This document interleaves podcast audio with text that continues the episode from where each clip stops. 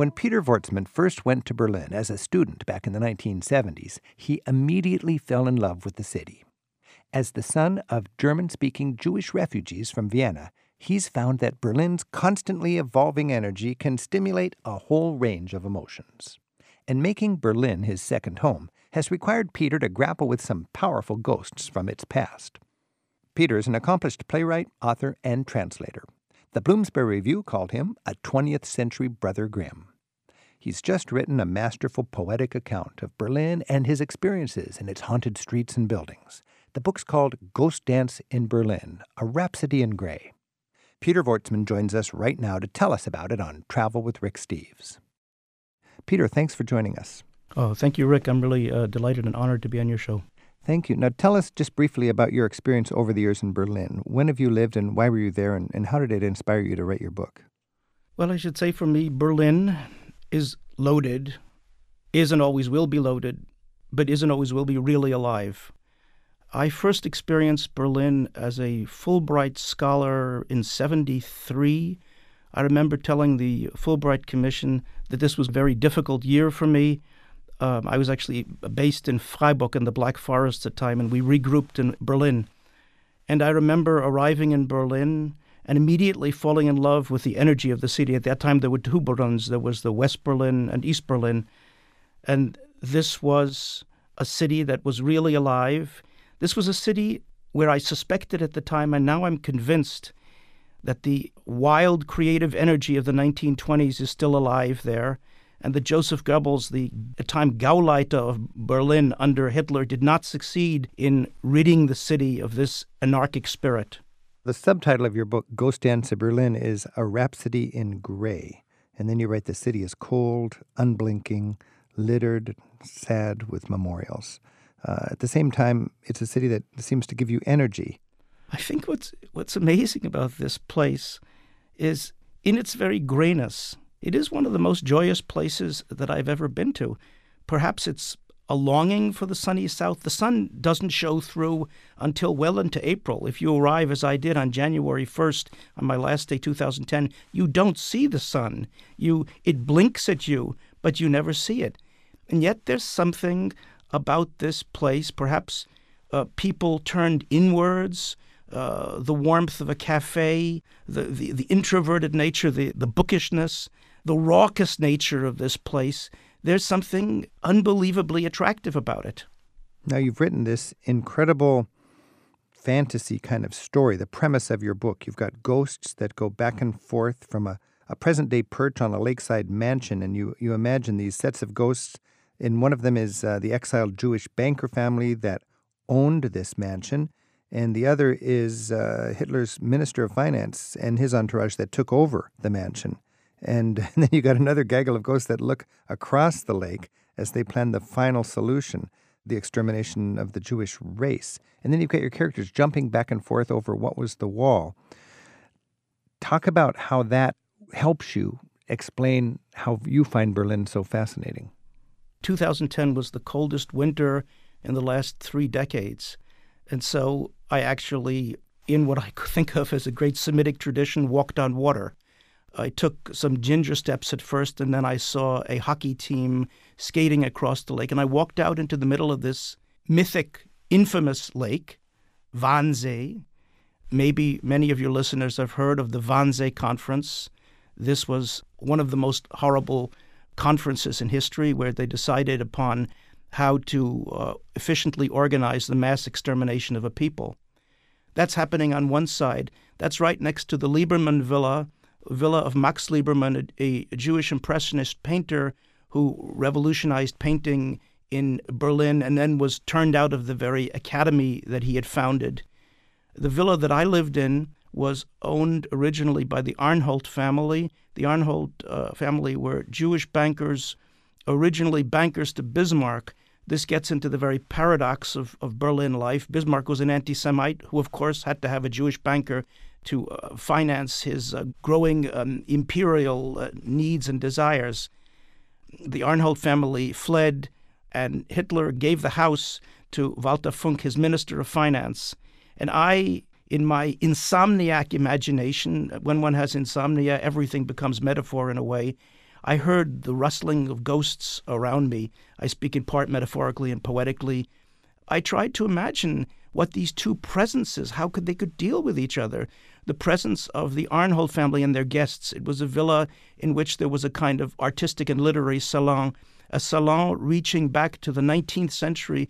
These great salons of Rachel Varnhagen, Rachel Varnhagen was a converted Jewish woman in whose salons the artistic and literary elite of Berlin, of Germany, gathered together, and who, several years later, decided uh, this is after Napoleon's invasion decided that they would no longer eat at table with their former hosts, and they founded the Deutsche Tischgesellschaft, at which uh, Jews were excluded.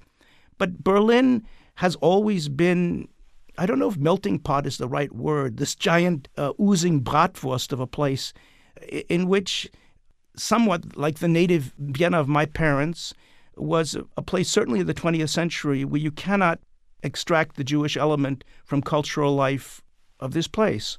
You wrote in your book, uh, to this day, I often feel like one of those plump, round, hand painted Russian wooden Matryoshka dolls with a German embedded in my English, Yiddish inside the German, Hebrew pulsing in the Yiddish, and the universal cry of a newborn echoing within. It's like you're wrestling with your identity in a city that's wrestling with its own identity. And then I picture you standing on this frozen Wannsee. Is that where the idea of writing this book came to you, actually, when you're standing on that frozen lake looking at the mansion and looking over where the conference was being held that, that was scheming the extermination of your race? This was certainly where one of the ideas came from. There was something about Berlin. I can't describe the energy. I was happy to be alive. Now, is that in contrast to so much death around me? I don't know. I felt joyous. I can't explain it. I shot up out of sleep at dawn. I walked several blocks to the grave of the poet Heinrich von Kleist. I'm also a translator from the German, and I translated Kleist. And I communed with Kleist and asked if he wouldn't mind if I would borrow a couple of impressions of my, from my stay. And every day I had new, vivid impressions that I had to communicate. And the book started in emails to my brother and sister mm. That became fleshed out. And I, I just couldn't stop I couldn't stop feeling happy. It's a little bit like that wonderful scene in A Christmas Carol where Alastair Sim starts dancing the day after he wakes up to find that he's still alive. And he, he says, I, he, I don't know if you remember his jig, I don't know anything, I know I don't know any. And there's this, this joyousness. I felt it every day waking up in the city of Berlin.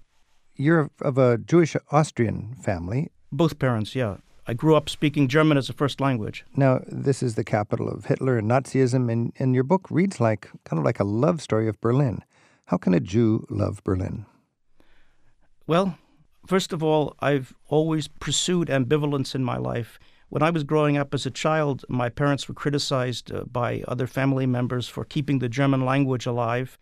And my mother's response was to stop speaking German would be to cut their own tongue out of their mouths.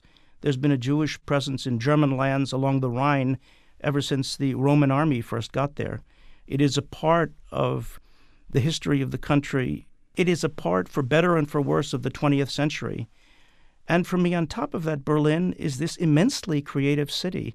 It, it oozes art, it, it, it oozes creativity everywhere, which way you go. Everybody's got a story to tell. There is this anarchic spirit. The city's bankrupt. You never know how, how it works. The ice is not cleaned in the wintertime, which is a problem because the whole city is like an open skating rink. But somehow you just love it. You love the people that you meet. You love the bratwurst that you eat on uh, Alexanderplatz. You love all the, the oozing fat of these pork dishes, which for me is the, the great taboo.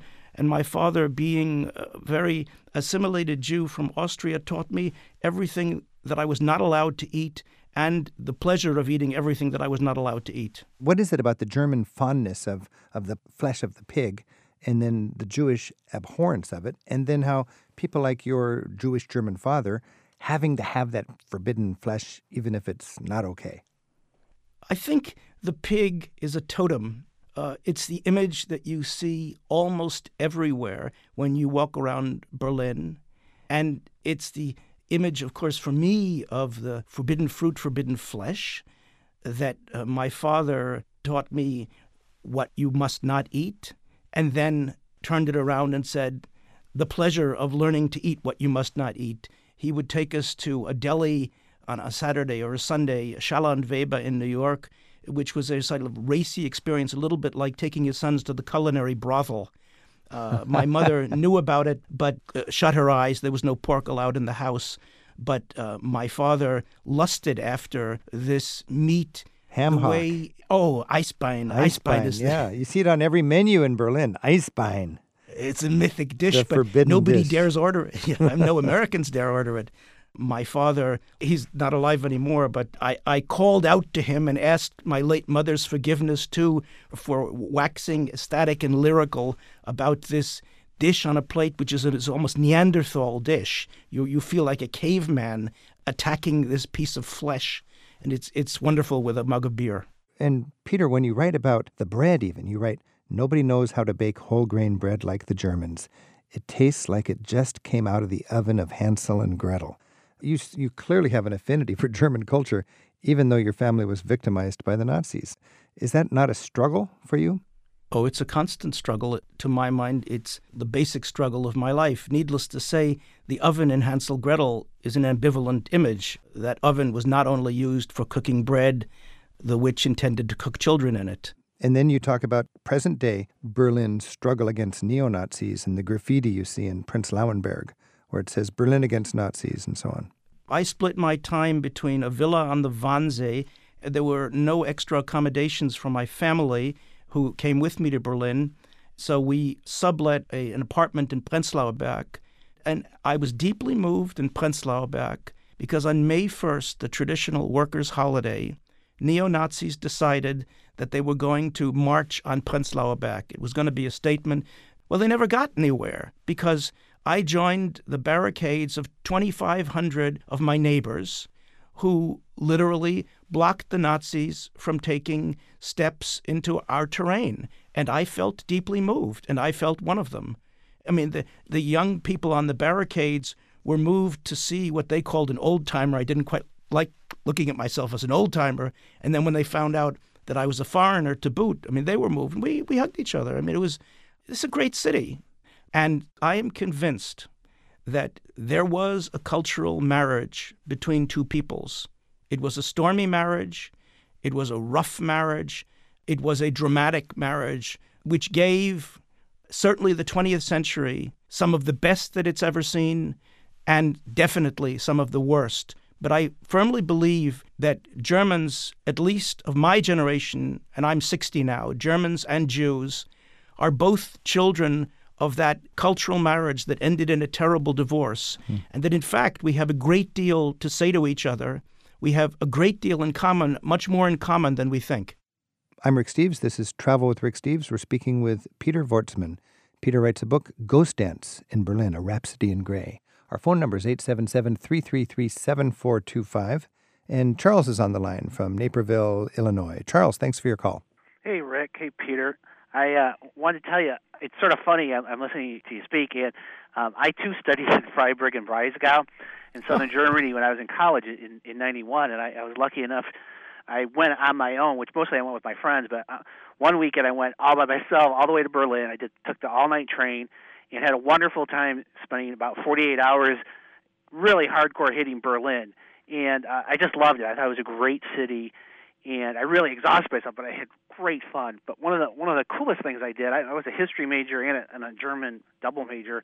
Before I went, I, I xeroxed all these pictures from books of when the Russians were were storming Berlin, and I had these xeroxes. And when I was in Berlin, I, I, I took some time and found where the the pictures were actually taken, and and it was so chilling to see like there were still bullet holes in some of the columns and, and to stand where soldiers were standing where all this history took place and I just I was wondering if that if that's still there, or is that through all the rebirth of Berlin through the 90s, and, now has that all been washed away, or is that still there when if you go back? One of my favorite little places in Germany is on top of the Reichstag building, and if you know where to stand and look, You can see bullet holes from there from the very last days of World War II. If you can imagine a country being invaded from both sides and the defenders finish their fighting on the rooftop, literally, of their parliament building, that's what happened with the, the Nazis on the last day of the war. Is the Americans were pushing in from the west and the Russians came in from the east, and the last stand was literally on top of the Reichstag. And when you look at it today, that modern architectural type of the Reichstag, it looks a little bit like a prescient eye looking out into the future and onto the past. Oh, what a stirring building. That's that new glass dome that has been fitted Yes. onto the bombed out hulk of the previous Reichstag that was left as a memorial uh, throughout the Cold War, right on the no man's land of the Berlin Wall. Now- Now, when I went, they were still building that, but I would love to go back. Is it hard to get a tour of, you know, walk that big circle No, cavalcade in? It's very easy. You, you, you, You just have to stand on line. You stand in line, you walk the ramp all the way to the very top, and look down over the shoulders of the German legislators uh, from the very top of the dome of their new Capitol building. It's all about living history, Berlin. That's for sure. Thanks, Charles. All right, thank you. We're talking with Peter Wortsman. His book is Ghost Dance in Berlin. Peter, you talk about, you know, these ghosts that are jumping back and forth and the frozen Wannsee and everything and, and the wall dividing the city. And in a way, you also talk about the wall surviving metaphorically today. In fact, you talk about driving around town with a taxi who told you that the wall survives, but in money, not in stone. Uh, how does the wall survive today in your mind? Certainly, if you've been in Berlin long enough and you are of my age, 60, you can quickly pick up who's an Ossi and who's a Wessi, who's an Easterner, who's a Westerner. You just sense it. Mm-hmm. That difference has disappeared in subsequent generations. My children were there with me, mm. and they didn't feel it at all. Okay, but people who spent their youth under communism, you're saying you can tell it today. Yes, but mm-hmm. you know, there's communism, but I don't want to whitewash it. But there was also a social protective network that certainly the West didn't offer. Yeah. There are there are two sides to it. It's a very complex place full of complete contradictions. This is Travel with Rick Steves. We've been talking with Peter Wortsman in his book Ghost Dance in Berlin. Peter, are the ghosts still there? Oh yes, they're still there. Perhaps most moving to me about the city of Berlin is something called Stolpersteine. Stolpersteine are these brass plaques that you are deliberately meant to stumble on, that is, the pedestrian is. They're polished brass plaques on which there are the names and dates of deportation of individuals who lived in each house. I find myself always perennially moved by this. I find I have to pause and imagine who was here and whose ghost is still hovering here. Peter Wortsman, Ghost Dance in Berlin, thank you so much. Thank you so much, Rick. Rick Steves has spent a third of his adult life in Europe researching and writing guidebooks. His classic, Europe Through the Back Door, freshly updated this year, teaches the skills of smart travel. At Rick Steves' online travel store, you'll also find guidebooks and phrasebooks for Germany, Austria, Switzerland, and every other corner of Europe. To learn more about Rick's books, visit the travel store at ricksteves.com.